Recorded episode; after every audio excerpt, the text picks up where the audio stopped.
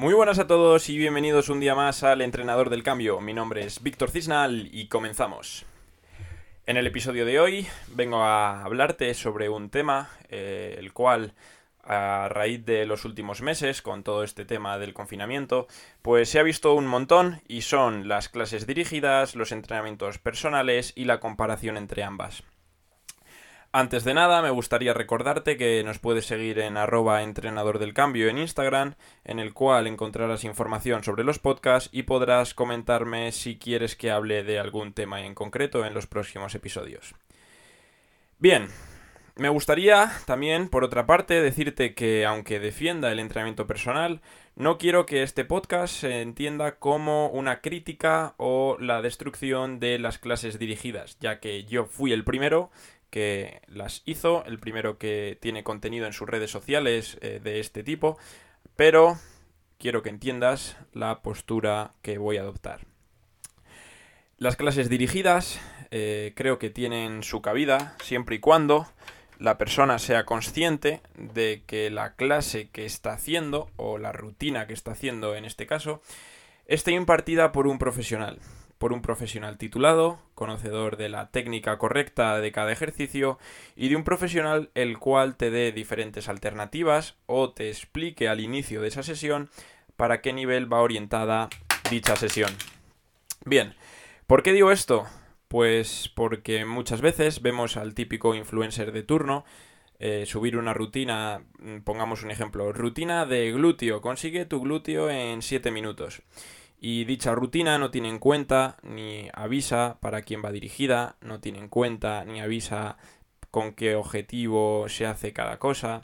Es decir, si no tienes percepción de ti mismo ni de tu nivel, puede que te acabes lesionando con una de estas rutinas ya que no sabes para quién van dirigidas ni si es tu nivel o no es tu nivel. Esto era un ejemplo, espero que, lo hayas entendido. Y esto es lo negativo de una rutina o un vídeo eh, visto en las redes sociales.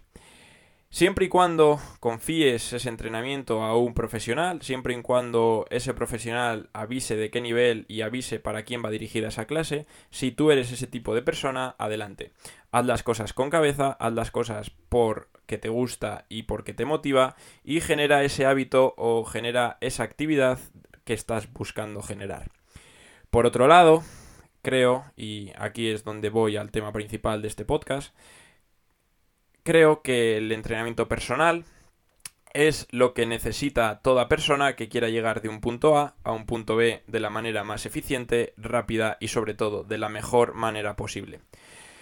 ¿Por qué digo esto? No lo digo porque sea entrenador y me dedique a hacer planes de trabajo individualizados, que por otra parte gracias a ello creo y tengo esta mentalidad o esta visión de este tema, sino porque cuando una persona tiene un objetivo es totalmente distinta a otra persona con el mismo objetivo.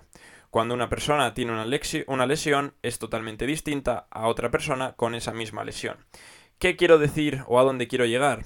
Que cada persona es un mundo, cada persona tiene una experiencia, tiene unos hábitos y tiene una trayectoria X.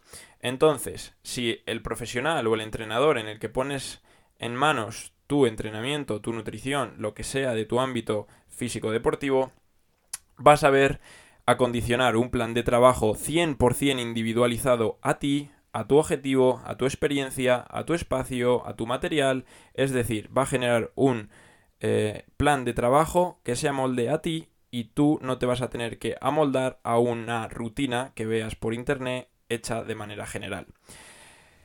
¿Cuándo puedes em, necesitar una cosa y cuándo puedes necesitar otra? Bien, las clases dirigidas están muy bien para generar ese hábito del que hablábamos, para empezar esa actividad, la cual igual no estás implementando, pero hay que tener mucho cuidado, ya que a veces intentamos eh, hacer rutinas que no se adaptan a nosotros y podemos llegar a hacernos daño. Sin embargo, en el plan individualizado, el entrenador, en este caso, es el que se encarga de generar ese hábito, de ayudarte a generar esa adherencia al plan de trabajo y siempre 100% se va a condicionar a tu situación y a tu objetivo. De manera general, me gustaría terminar tampoco quiero que se alargue mucho este podcast, me gustaría terminar comentándote que, por otra parte, el entrenamiento individual supone un gasto, pero al final ese gasto es 100% necesario para poder llegar de ese punto A a ese punto B sin distracciones y de una manera rápida. Lo que tú estás contratando no es una rutina, no es un plan, sino es un acelerómetro, es un individualizómetro, es mucho más de lo que tangiblemente ves. Eh, yo, por mi experiencia, te puedo confesar que al final el plan de trabajo es simplemente una de las patas de la mesa la cual le ofrezco al cliente. Al final, en el entrenamiento, mm, sí, eh, inviertes horas, pero eh, ahí no acaba tu trabajo. Tu trabajo al final también es dar soporte a esa persona, resolver dudas, animar, eh, todo tipo de necesidades que, que tenga con, conforme al entrenamiento, resolvérselas, solucionárselas. Es decir, tienes una implicación mayor de lo que a primera vista se ve. Entonces, si has llegado hasta aquí, te animo a que busques eh, tu objetivo y pongas en marcha ese plan de trabajo, el cual te acerque de manera directa y de manera rápida a él.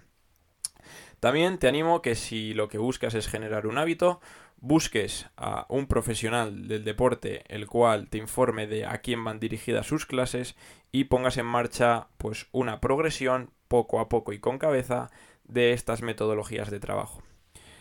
Si has llegado hasta aquí, te recuerdo otra vez que puedes comentarme en Entrenador del Cambio en Instagram cualquier tipo de tema que quieres que trate y te animo a dejarme en comentarios qué te ha parecido este episodio.